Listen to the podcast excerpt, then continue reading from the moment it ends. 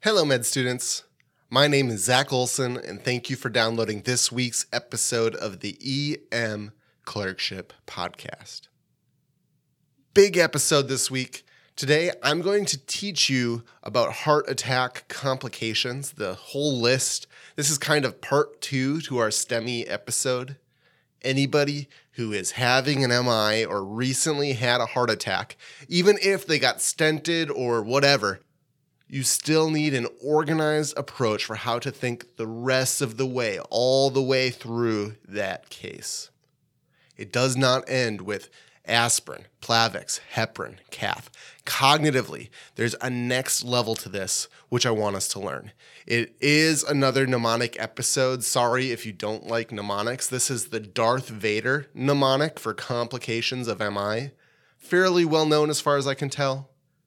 Darth Vader the complications of MI are death, arrhythmia, rupture of the ventricle, tamponade, heart failure, and then Vader, valve failure, aneurysm, Dressler syndrome slash pericarditis, embolism, and then recurrence of the MI. It's a long list all I want you to remember today is that the Darth Vader mnemonic exists. We'll be sure to get this into the show notes so that when you do run into one of these cases, whether it's during your clerkship or in residency, you can look everything back up quickly and then go through this again. So, starting from the top, Darth Vader. D, death. Okay, obvious. Let's save some time here. All of those cardiac arrests that are coming into the department, CPR in progress. Yeah, usually that's an MI. Not always, but usually an MI. A is arrhythmia. I was actually surprised by this. Pretty much all of your MIing patients will develop some sort of arrhythmia. It's almost 100%. And these are important because when the heart is ischemic, any arrhythmia, especially tachyarrhythmias, though, not only increases oxygen demand because the heart is beating harder and faster, but it also makes the heart less efficient at delivering oxygen to itself.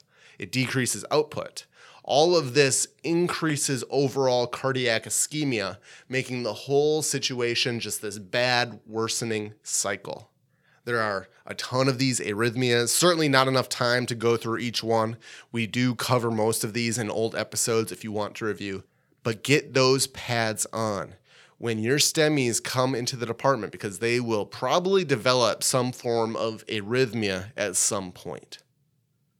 R is ruptured ventricle. Two specific areas of the ventricle are known to rupture the outside or free wall of the ventricle, and then the intraventricular septum. And you know this is happening because all of a sudden, the patient that is just a few days out of their MI, all of a sudden they just crump and they start to die and they need surgery. T stands for tamponade. This can happen independently of pericarditis and ventricular rupture, completely isolated, but it can also happen as a complication of those things. It's not uncommon to see at least a little bit of pericardial effusion on ultrasound after an MI. Tamponade is when that effusion gets so big and that patient starts to crash. Remember Beck's triad, jugular venous distension, muffled heart sounds, and hypotension. That's Beck's triad. I'll say it one more time JVD, muffled heart sounds, and hypotension.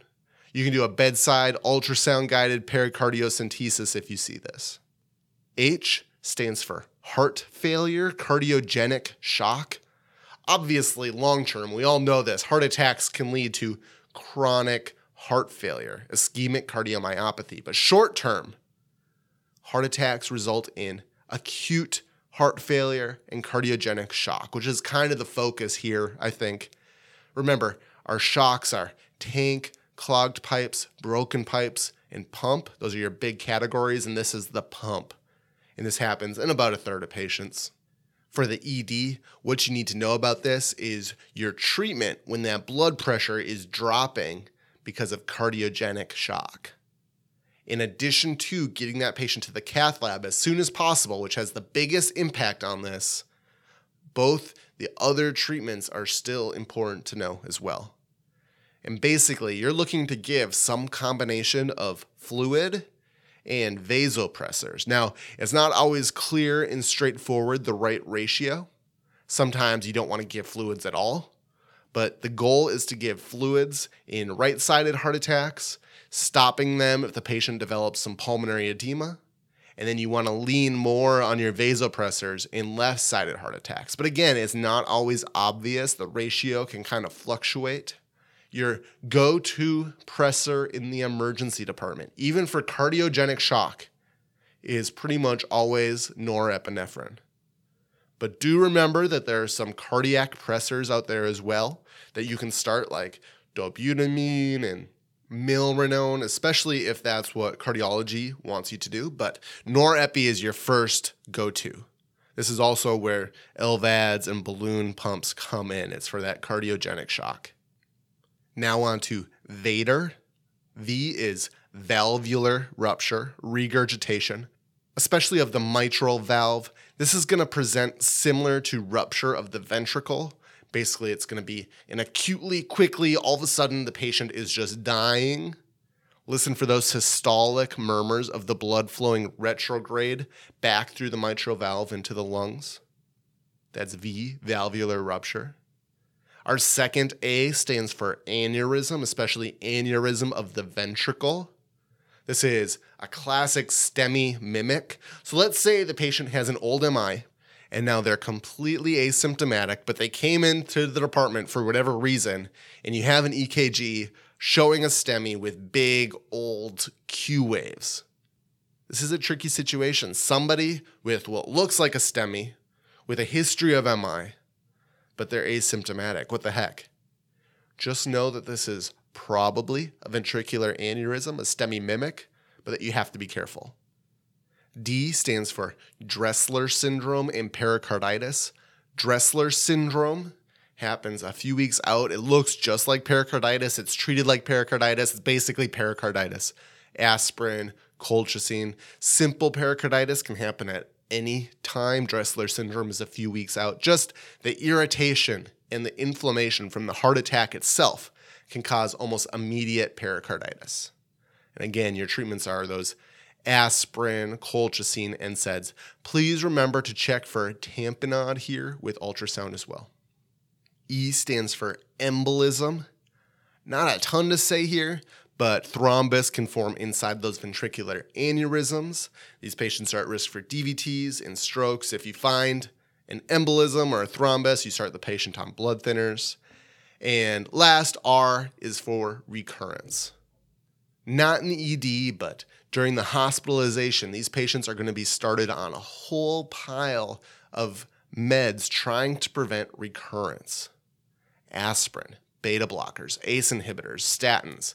They're going to be educated on lifestyle stuff like smoking cessation and dietary changes. These patients are now forever high risk for having another heart attack. And this comes into play when these patients come in with chest pain in the future because they're kind of automatically not low risk anymore. Their heart attack might recur. Those are the complications of a heart attack.